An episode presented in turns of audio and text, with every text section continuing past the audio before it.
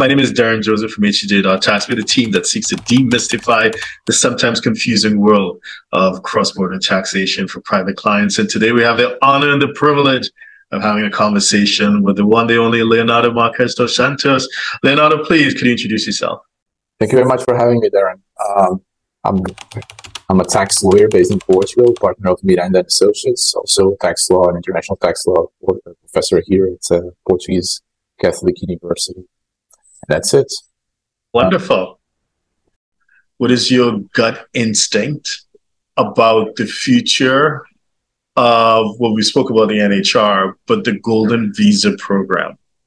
What what is yeah. your sense of is is it going to continue to be more and more limited, or would it just come to an abrupt halt, or would it be sustained where it is? What are your thoughts?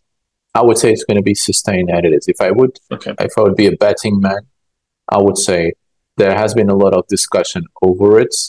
Some of the arguments, the the features of the I'm not an immigration expert, as you know, but the mm-hmm. features of the program slightly changed, and I think there are maybe two arguments to attack the golden visa. 1st mm-hmm. is housing problems, mm-hmm. which I think now that argument um, fails to exist because mm-hmm. your the investment can no longer be in real estate, exactly. so it's fine. Mm-hmm. And the second argument is safety reasons.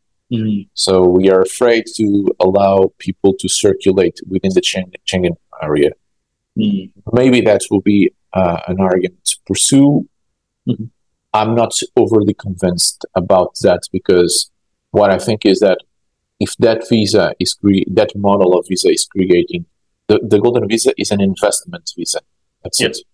Mm-hmm. If that is creating problems, then you just have to be more demanding as to the verification of certain requirements. And I don't mm-hmm. think it's necessary to win the program.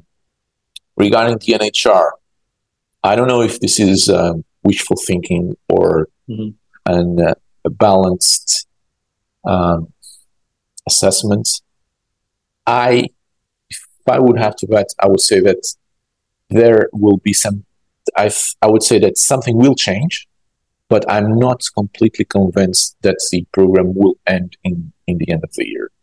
Okay. Something will change, mm-hmm. but either a transitional uh, something will change, but either a longer transitional period seems a perfectly reasonable ask for people that were already processed.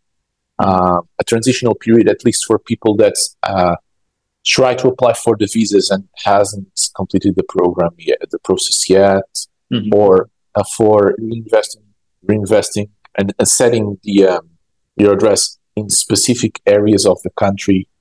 Mm-hmm it makes no sense for me to completely end the program. Uh, I don't. I don't like to question political decisions. I mean, they're for the politicians. It's fine, yeah. but from a technical standpoint, it doesn't make sense to me to end it abruptly. Mm-hmm. And I would see a lot of litigation in the future because there are some.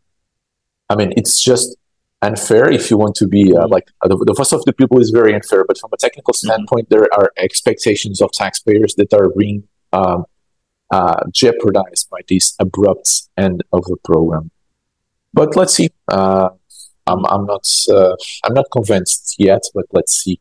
Maybe we can chat again beginning of year. And, and see the way things are going right now and when we speak next year the whole world may be quite different from the way it is right now because world events are quite dramatic right now. So, if you're a six, seven, or eight figure investor, entrepreneur, or business owner who needs a tailor made solution from a qualified team of professionals, we can help you achieve the international lifestyle, the freedom, and even the tax savings you're looking for. Visit us at htj.tax and live that international life.